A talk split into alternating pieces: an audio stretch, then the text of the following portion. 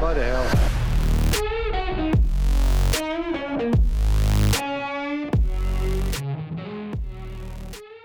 Tervetuloa Unelmien teatterin uuden lähetyksen pariin. Minä olen Jere Virtanen ja Erma Georgi Best. Tällä kertaa studiossa kanssani ei ole Marlo Takamäkiä eikä itse asiassa ketään muutakaan, vaan nyt ainoastaan meikäläinen ja kännykkäni hoitavat tämän lähetyksen.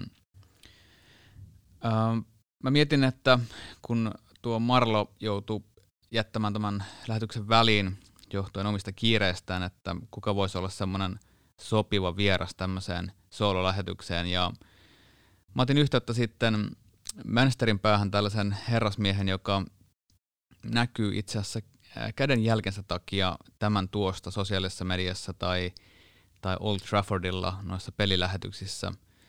Kun näette näitä Unitedin fanien lippuja stadionilla, missä muun muassa muistetaan näitä lentoonnettomuudessa kuolleita pelaajia tai vaikkapa Sir Alex Fergusonia ja hänen uraansa, niin valtaosa niistä on käsin tehtyjä. Ne on käsin niin sanottu nidottu kasaan, eli tämä herra Charles Barlow on todella monen näiden lippujen takana.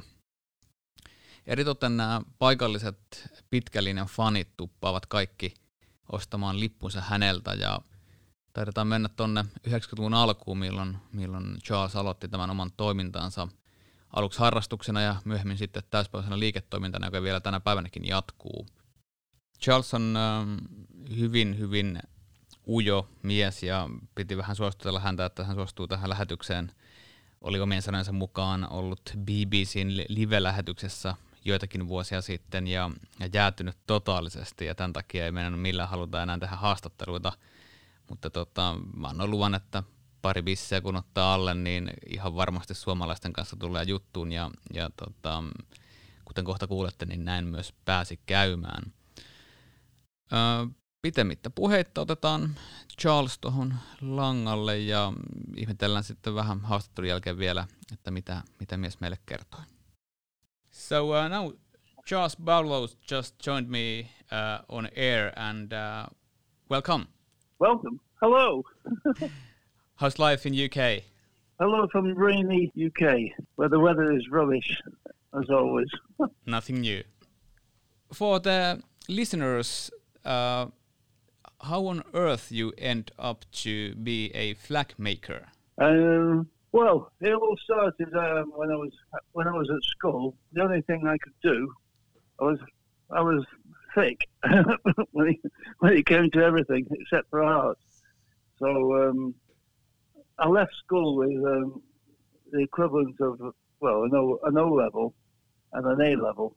I don't think that means anything in Finland, but it's just two qualifications, and both in art. And I ended up working in a textile company. Just going through the mill learning things, and I was sent to college.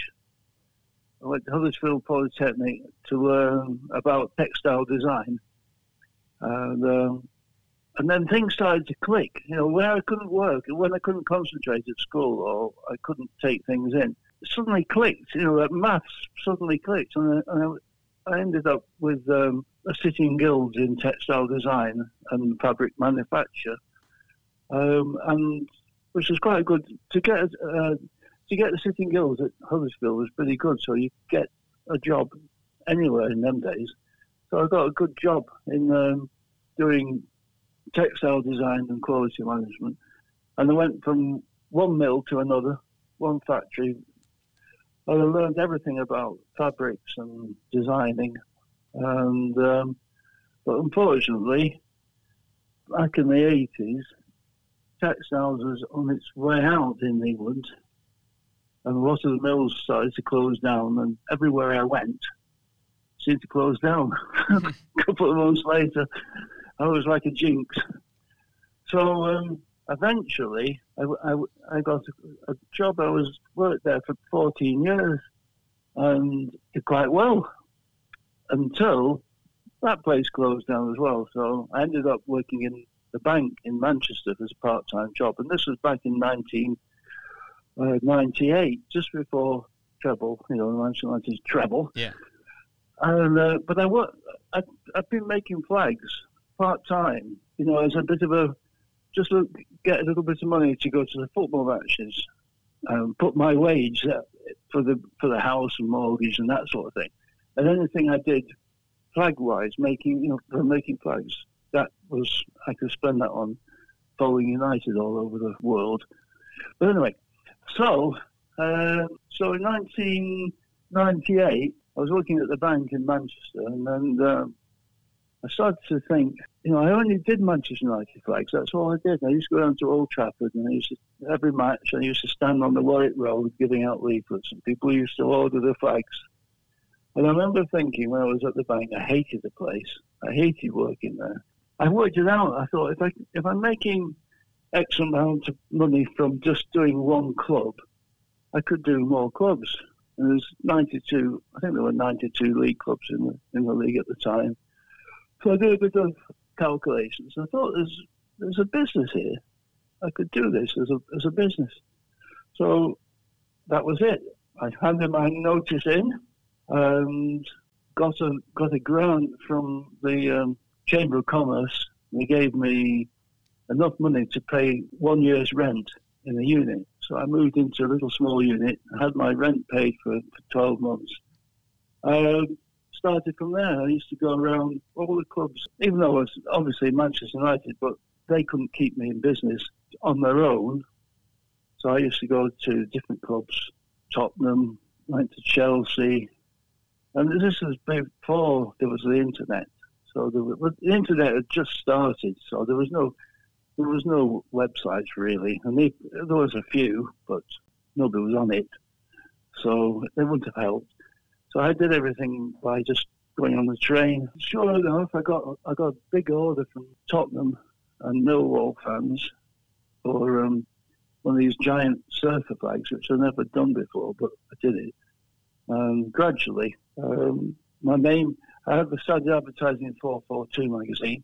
The rest is really history. It's just snowballed. Do you remember when they brought the green and gold shirt out when Cantona was playing? Yeah, yeah. And they brought out that memorial Newton Heath shirt. Well, I was working for a textile company then, and they had a lot of green and gold, which was slightly off shade. The customer who was buying this green and gold said it couldn't be overdyed to black, and it had to be scrapped. Because if you got a shade wrong, you could dye it black or dye it dark navy and sell it. But the company that was buying this green and gold said we weren't allowed to do that, and it had to be scrapped for some strange reason. So in the skip, all this material went, and I thought, this is too good to throw away. So one night, I came back, and I got into the skip, and I got quite a lot of this green and gold out, anyway. And I made it into little 5x3 flags, took them down to Old Trafford, and I sold them for £5 each on a stick. Wow. That was one of the funny stories. It's incredible alone that you have built up like a whole company of making flags, but is it mainly football flags? Yeah, it's all football. We now and again we make a flag for the cricket, say England. I mean, I'm talking before the lockdown and the virus, you know.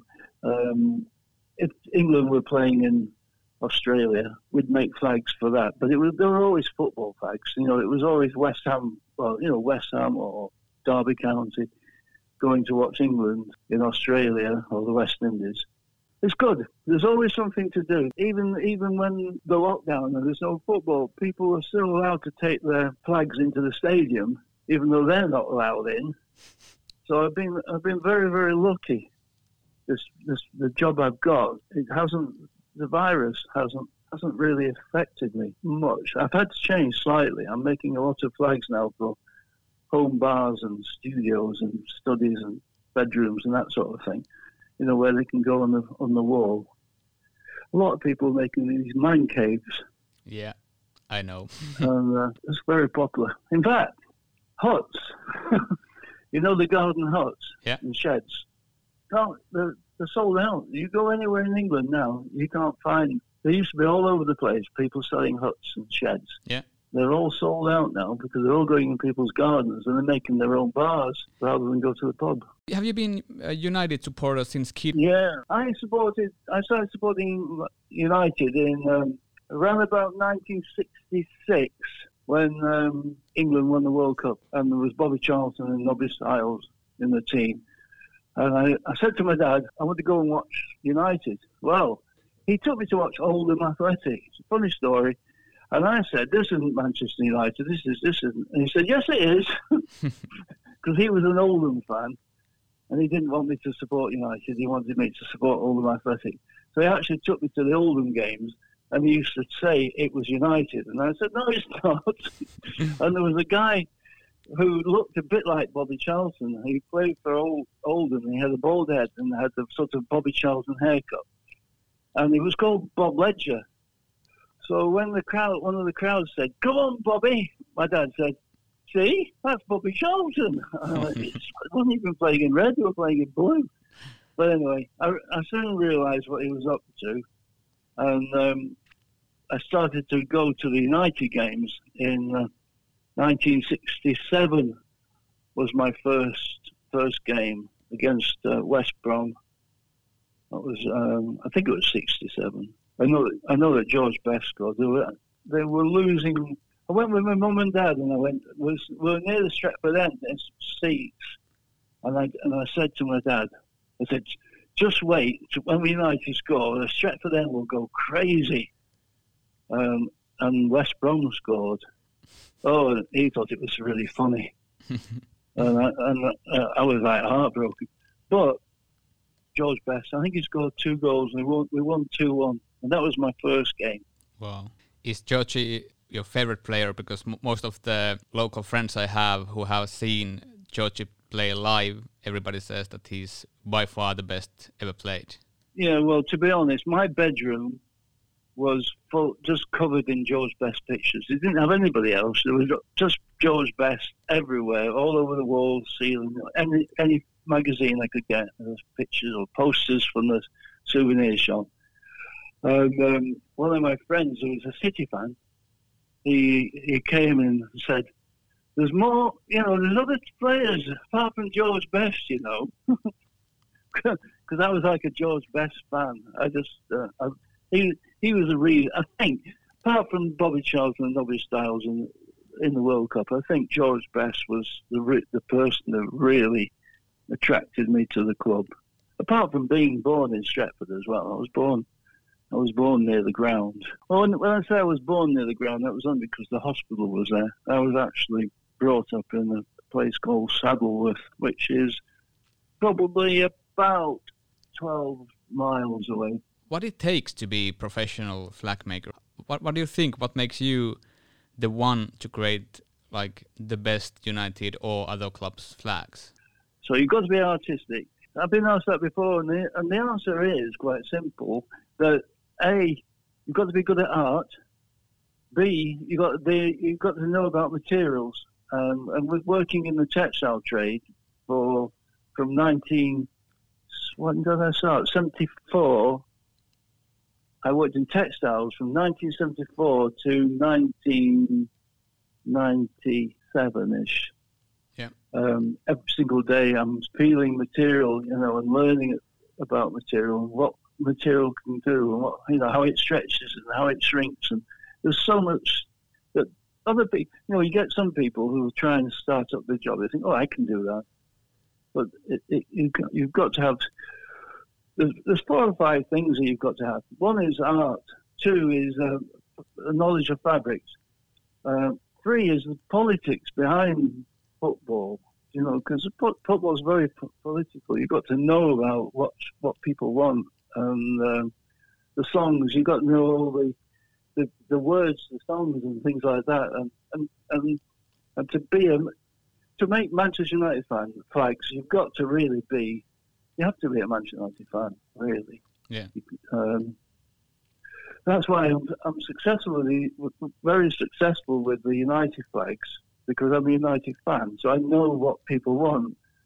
I'm not so good I would still make a flag for Tottenham Hotspur fans, but if somebody rang me up and said, "Can you make me a Tottenham flag?" I wouldn't know where to start because I don't know much about. I don't know anything about them. So I would struggle, but I find it easy with United because I know all the songs, I know the people, I know what people want. So that's really what you need, and patience.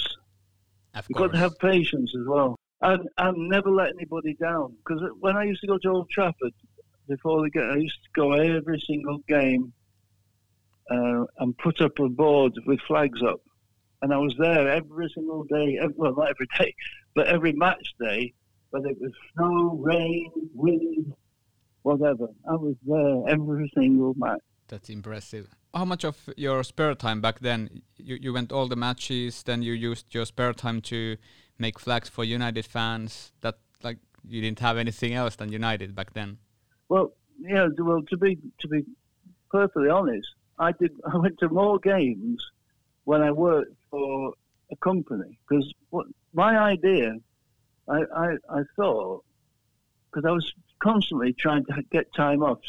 Say United were playing in Hungary or they were playing in Italy, I was having to get time off work, and I'd used up all my holidays, so I was pretending to be ill. Fully. The worst occasion was when I rang in and said I'd got flu, and so I couldn't come in. And I went to the airport to fly to watch United play Juventus. And at the airport were all the bosses of my firm, because they were going to Italy to a textile convention. And I bumped into all my bosses at work who were at the airport, and one of them said to me, "Charles, we do know, we're not stupid. We do know where you go when you ring up and say that you're poorly. But I must say, you're more smarter going to a football match than you are when you come to work." Oh yeah, because we used to try and wear all the the decent gear to go to a European match, like the Ralph Lauren shirts and Stone Island and all that sort of crap. I don't do that anymore. Grown out of it. But you had to look smart to go to Europe watching United. Of course. How much of the orders you have are completely unique, that people order something they want, and how much of those flags sold are the ones you design yourself? I've only just started doing my own designs. This is purely because of the virus.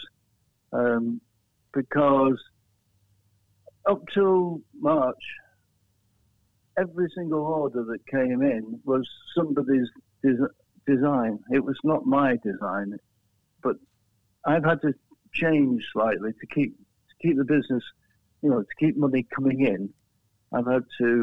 I can't, if I hadn't, I think if I hadn't have done the pre-printed, the printed flags, once upon a time I've never done a printed flag. It was always the hand-stitched ones.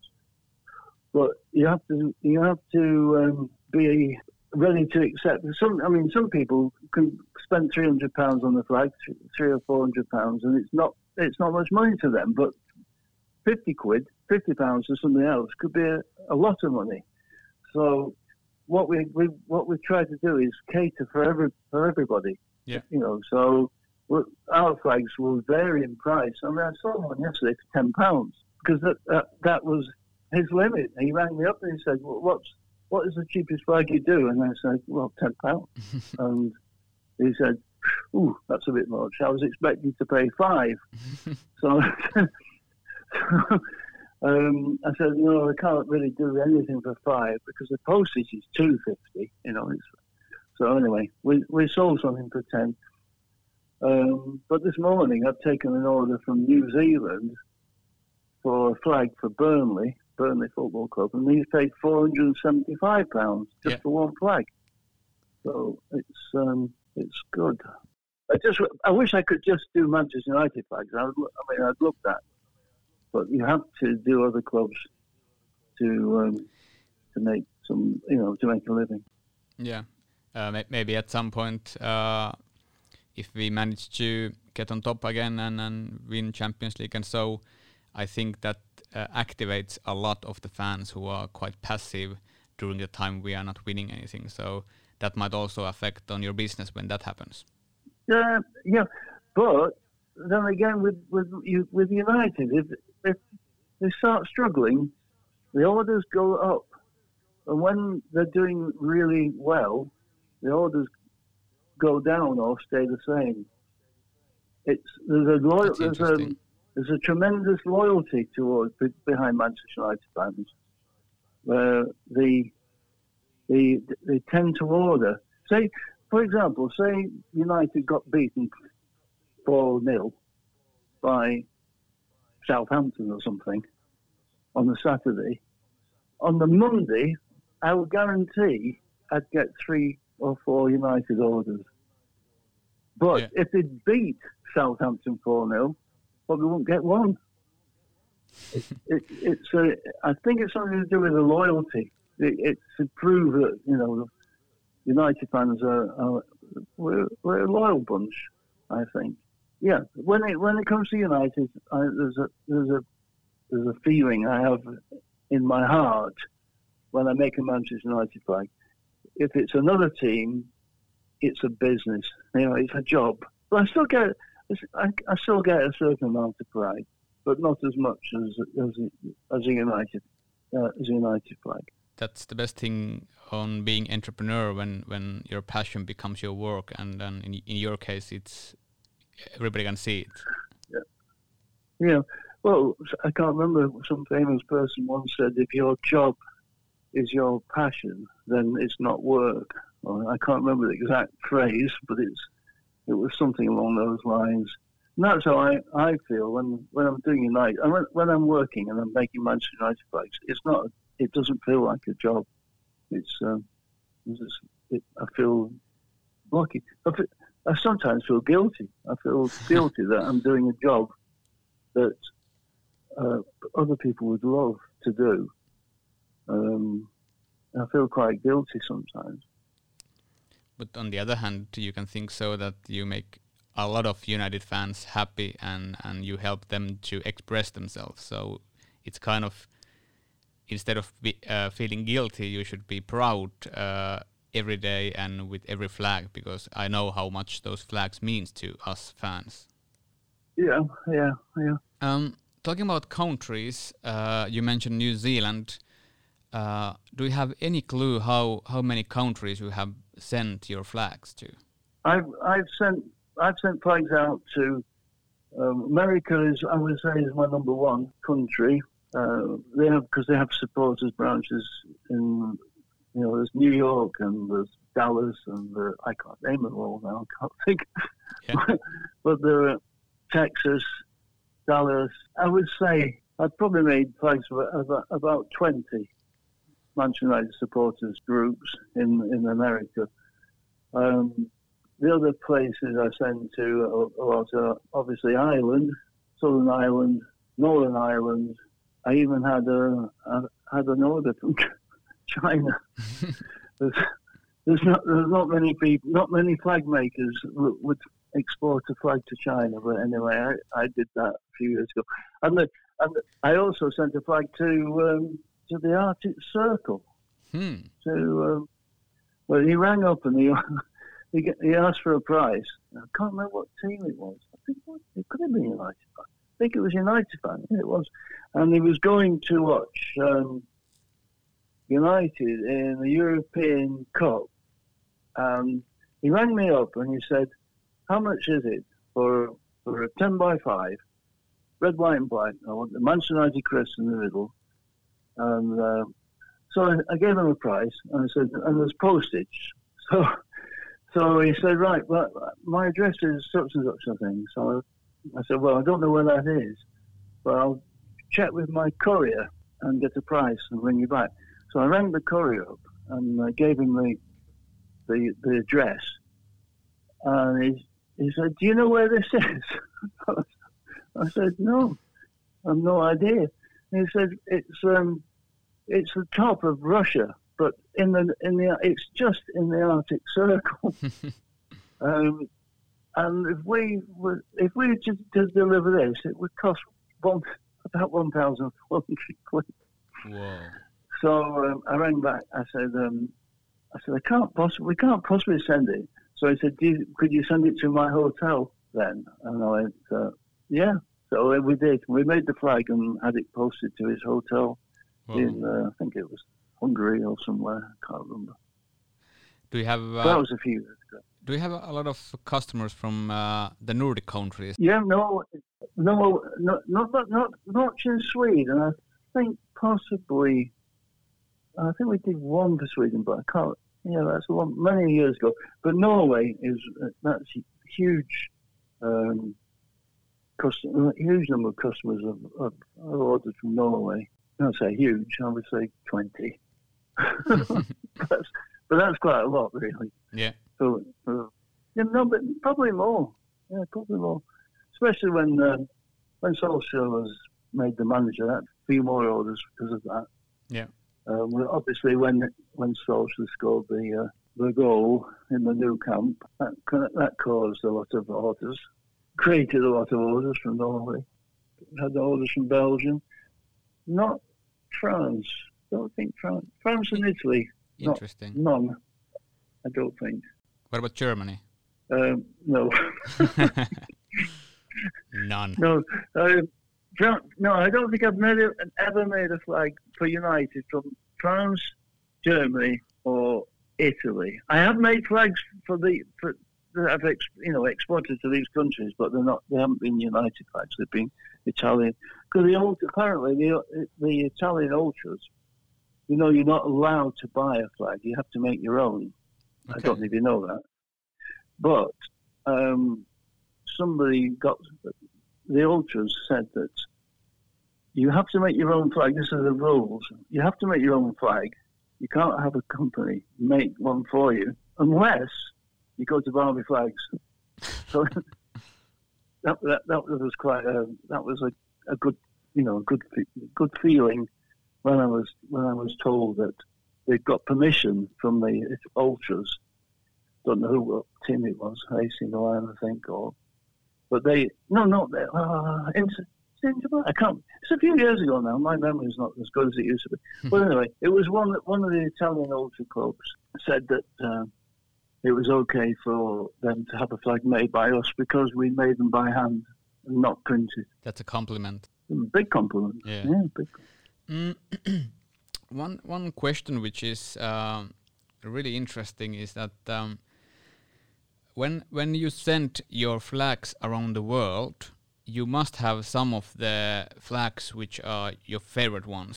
What kind of United flags are your favorite? Ooh. I don't really have. They're all my favourites, but it has to have the crest with the football with Manchester United Football Club.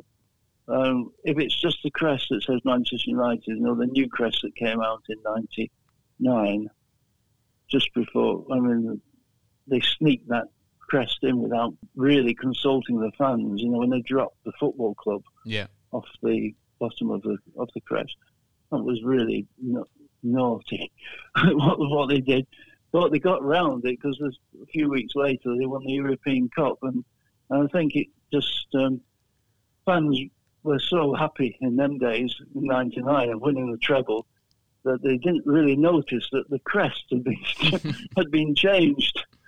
And now I only make the flag with the old crest. I don't like using the new crest.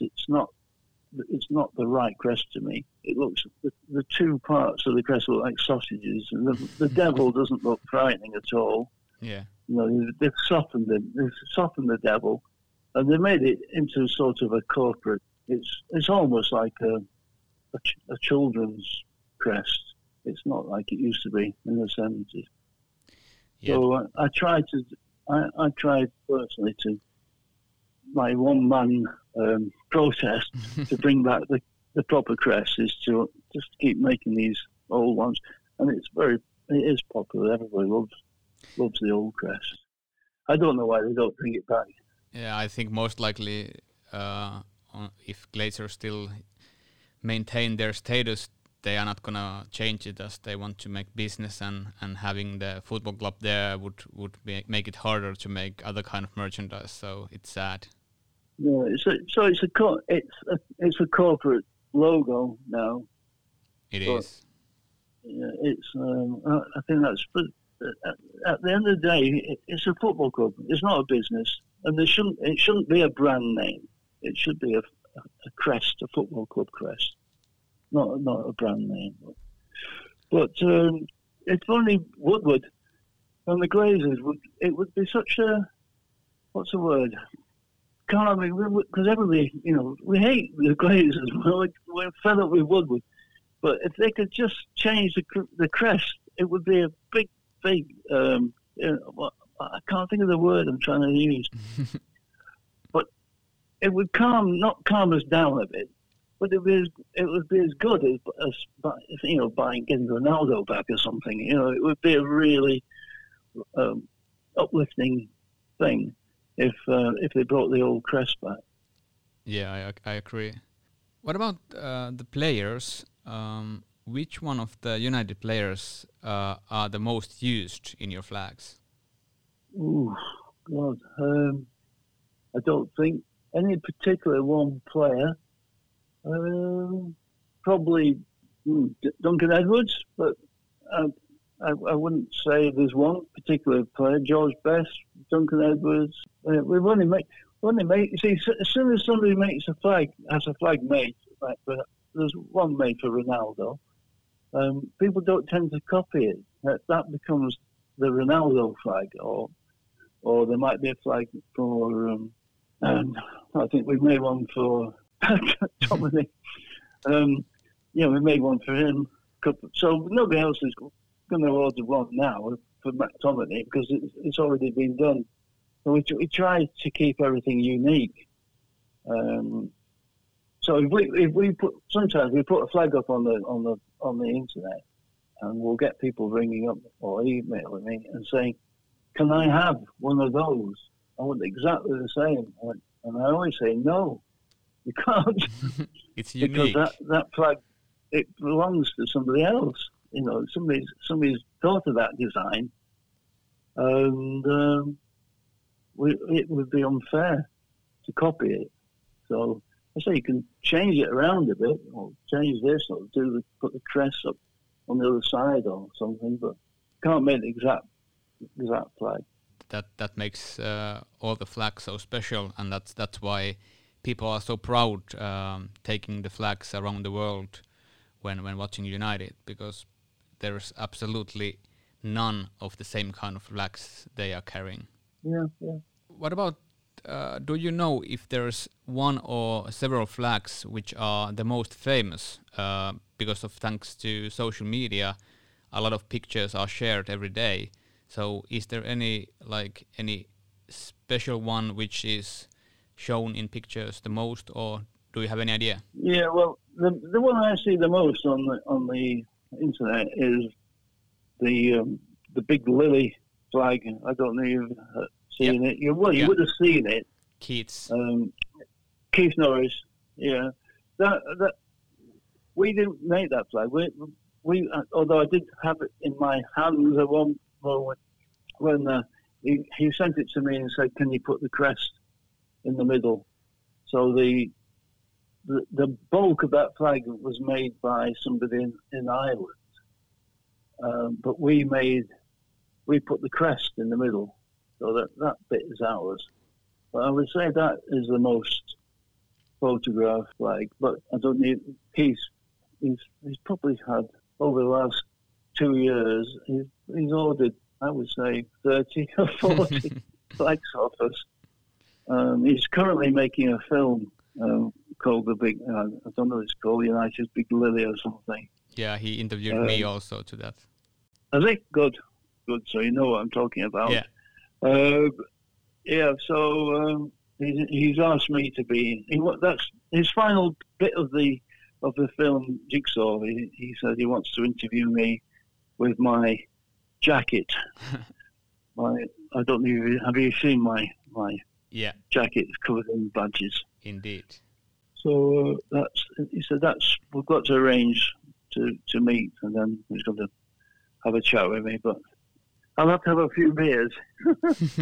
What is the biggest flag you have done? Right, the biggest flag I made was for England when England played the European Championship. When England were playing it, the European Championship was held in two countries. Was it Germany and I can't remember Switzerland or something. I'm not really big into English football. But anyway, we made this big St. George flag, which said, "We believe," through the middle.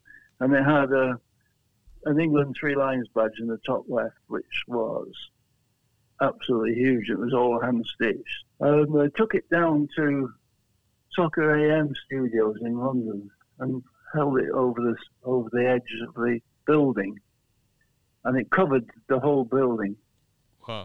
And it's a big, but the little, and the photograph shows these little tiny heads looking over the top, and they were like pinpricks against the size of this flag that we did. Yeah. But anyway, it got taken to the European Championships and wasn't allowed in the stadium. It was too big. It cost. It was £3,750. Wow. Which in them days was a lot of money. I mean, it's a lot of money now to pay for a flag, but in them days it's even more. It's almost like £5,000, £6,000 in these current times. Anyway, they weren't allowed in because only one big flag was allowed in the stadium, and that was the Nationwide Bank paid to, because they sponsored England. I think they still do. But because they paid to take this flag in, ours wasn't allowed in, which was a bit unfair. So it took how many people? It was taken to Germany in a transit van, and it took 9 people to carry it, like a snake, to the stadium. But it wasn't allowed in, so it's now been cut up. Not by me, but by the person who. It was just too large. He had it in his house, and it became. It started to smell and all sorts of things. So, yeah. It was too large for one person to carry. So he just. I think he just cut it into bits. Took the crest off, and that was that. It's now gone. It was the most horriblest job I've ever done in my life.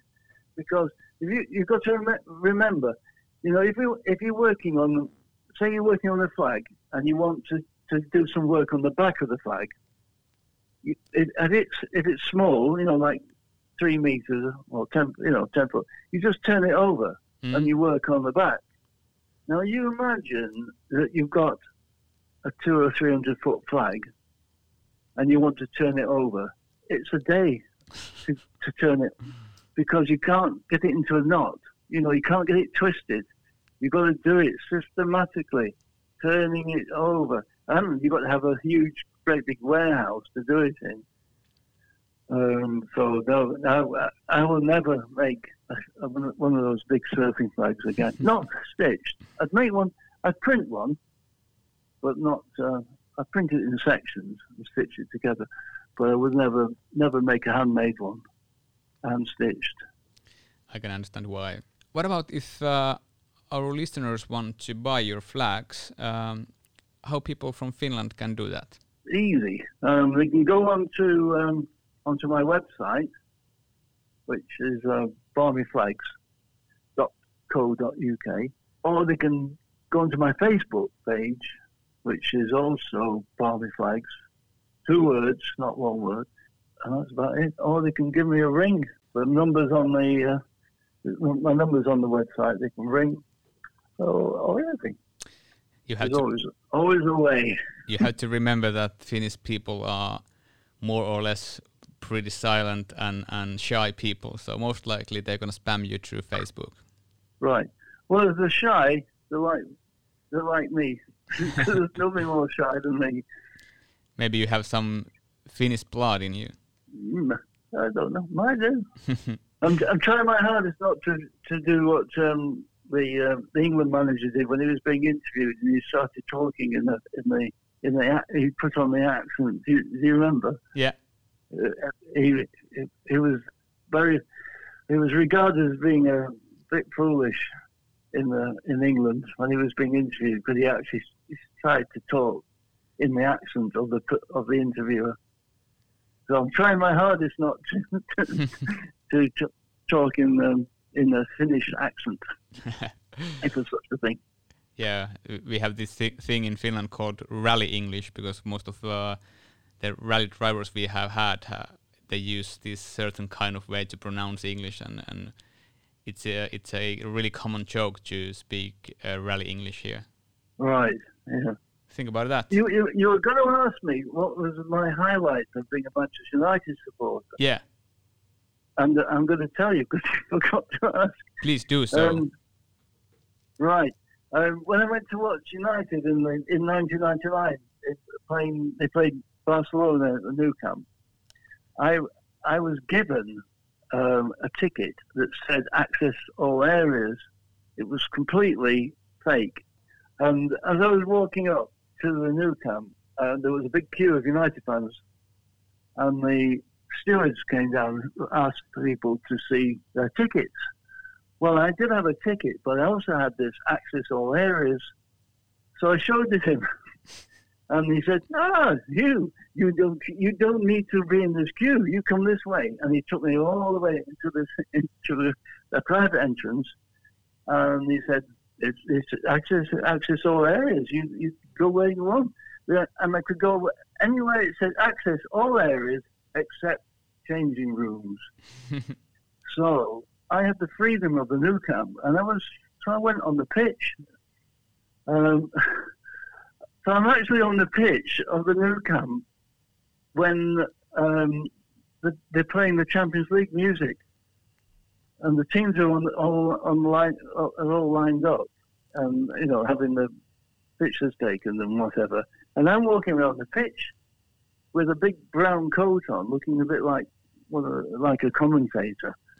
And I could see the United fans were way up in the heavens. It was on the fourth tier of the Nou Camp. And I thought, God, I'm actually on the pitch with the players. And suddenly a UEFA guy comes up to me and goes, "Excuse me, hello, excuse me." I said, "Hello." He says, can I see your ticket, please?" So I showed him this access all areas. And he said, this is not real. This one is real." And he got one.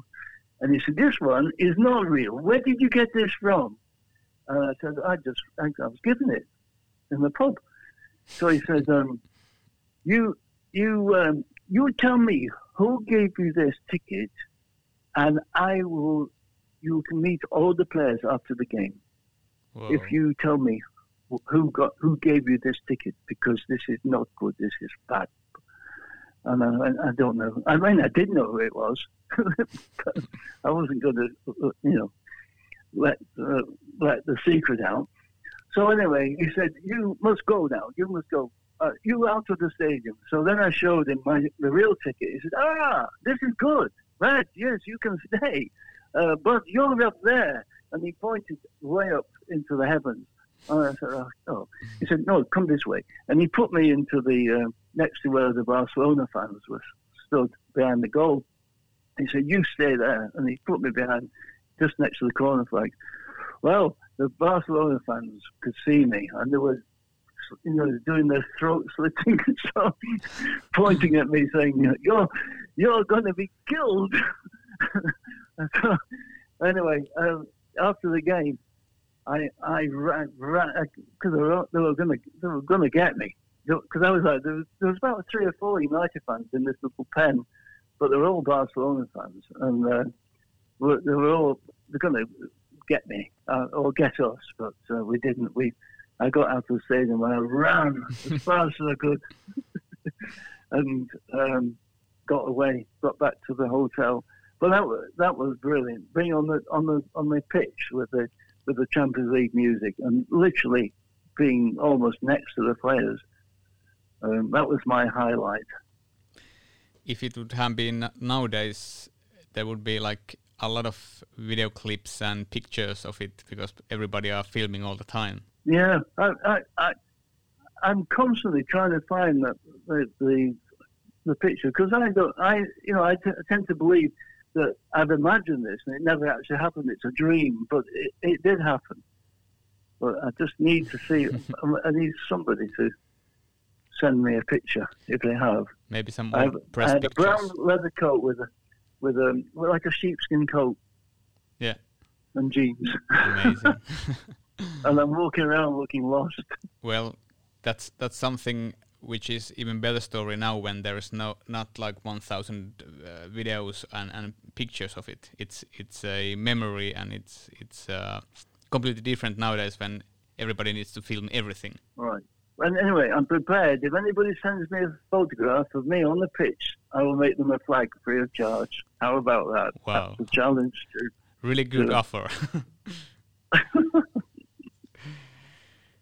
All right. Thank you so much sharing your stories, Charles. And I will also put out your homepage and social media details when we get this episode out. And I hope that our Finnish and other fans will buy your flags, as I can guarantee they are the perfect ones. Good. Thank you. Thank you very much. Hope to hear you soon. Thank you. Okay. Bye-bye. Bye. Goodbye. Goodbye. Bye.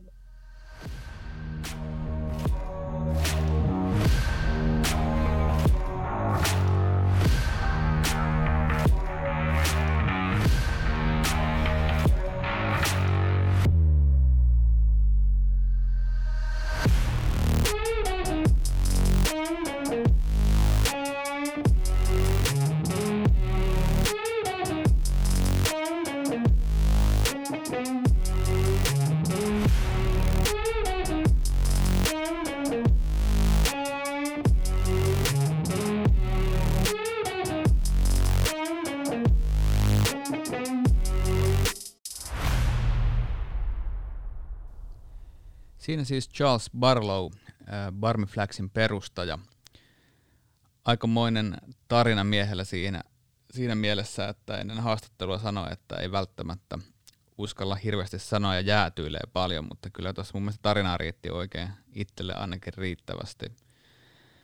Sitä mä itse miettimään, että hän on päätynyt sitten tekstiilialan opintojen jälkeen tuottamaan itse näitä lippuja ensin harrastuspohjalta ja sitten myöhemmin ammatikseen. Tämä on aika tyypillinen tarina, jos miettii muitakin tämmöisiä kädentyöläisiä, miten he päätyy lopulta sitten tekemään oman yrityksen kautta, mutta hänen tapauksessaan vielä tämä ultimaattum, eli että pääsisi tekemään vain ja ainoastaan Unitedin lippuja puuttuu. On se jopa maailman isoimman jalkapallon ja suosituimman jalkapalloseuran osalta aika haasteellista, varsinkin kun itse tiedän, että hän ei ihan hirveästi markkinoi. Eli kaikki näiden lippujen mainonta tapahtuu oikeastaan ihan puhtaasti hänen oman sosiaalisen median kautta. Ja sitten tietenkin meidän, jotka lippuja ostetaan, niin me olemme hänelle varmasti paras käyntikortti. Noita lippuja tosiaan voi tilata hänen kotisivuiltaan ja sitten vaikka Facebook-sivun kautta. Voin vaan itse lämpimästi suositella näitä lippuja. On kyllä sen verran laadukkaita fanituotteita, että ne kestää sitten eliniän ja aina seuraaville sukupolville. Mä oon itse sitä vähän pohtinut, että mikä noiden lippujen merkitys niin itselle kuin kanssafaneille on. Ja mä en oikein tiedä kovinkaan montaa niin näkyvää esinettä tai asiaa, mitä fanit sitten reissuissaan pystyy kantamaan mukana. Ja eritoten tietenkin nykyisin on erilaiset säädökset vähän rajoittaneet sitä, miten paljon voidaan pitää lippuja ja minkälaisia lippuja stadionilla, mutta kyllä ne edelleen tuo esimerkiksi Old Traffordille kotosan tunnelman, kun menet stadionille ja näet ne tietyt meidän seuran pokaalirikkaisen historiaan liittyvät liput tai Sir Alexin uraan liittyvät liput, niin kyllä ne jotenkin tuo aina kotosan olon. Lippujahan hirveästi ei ole kadonnut OT:lta, enemmänkin niitä on tullut lisää. Ja entisaikaan tietenkin otteluissa ajoittain nähtiin niin, että kokonainen yleisön osa oli hankkinut samanlaiset liput, mutta tänä päivänä noi on hieman hankalampi järjestää, kiitos lainsäädännön ja turvallisuusrajoituksen. Olisi mahtavaa jotenkin nähdä, että meillä suomalaisillakin olisi vielä voimakkaampi tifokulttuuri, mutta mä luulen, että sen kaikista parhaamman terän tuosta on jotenkin vienyt tämä meidänkin kotimainen lainsäädäntö. Joskin kyllä täytyy myöntää, että kotimaisessa jalkapallossakin näkynyt kyllä aika upeita tifoja tässä vuosien varrella. Mutta mä luulen, että nämä palloturvallisuusasiat ja sun muut, jotka tietenkin on ihan meitä faneja varten alun perinkin säädetty, niin mä luulen, että ne kuitenkin aiheuttavat sen, että lippujen hinnat on aika korkealla. Eli totta kai tuommoinen käsin kasaan kudottu lippu, niin vaikka olisikin vaan muutamia metrejä leveä, niin kyllä ne maksaa useita satoja puntia. En muista, mitä nuo omat Helsingin Red Roomin liput taisi maksaa, olisiko ne ollut 400-500 puntaa kipale melkein, että okei, niissä myös oli sitten paljon yksityiskohtia, että sekin totta kai vaikuttaa, kun käsityöstä puhutaan. Mä en tiedä, onko mulla nyt hirveästi mitään lisäsanottavaa tuohon lipun tekemiseen, koska täytyy myöntää, että itsehän en varmaan saisi kasaan edes printtilippoa, joten mä luulen, että toi Charles oli ihan oikein mies tästä meille kertomaan, ja käykää ihmeessä tutustumassa hänen sivustoon ja hänen Facebookiin, ja jos nyt oikein ymmärsin tuossa, kun hänen kanssa taas vähän enemmän puhuin sitten muita asioita, niin häneltä kyllä teoriassa voi melkein mitä tahansa ja minkälaista tahansa lippua tilata, että se ei tarvitse liittyä välttämättä edes jalkapalloon, varsinkin näinä aikoina, kun tilauskannat on totta kai vähän vähentyneet ja urheilu on ollut holdilla, niin lippumenekki ei varmasti ole ihan yhtä kovaa. Toivotan, että saadaan Marlo seuraavaan lähetykseen mukaan.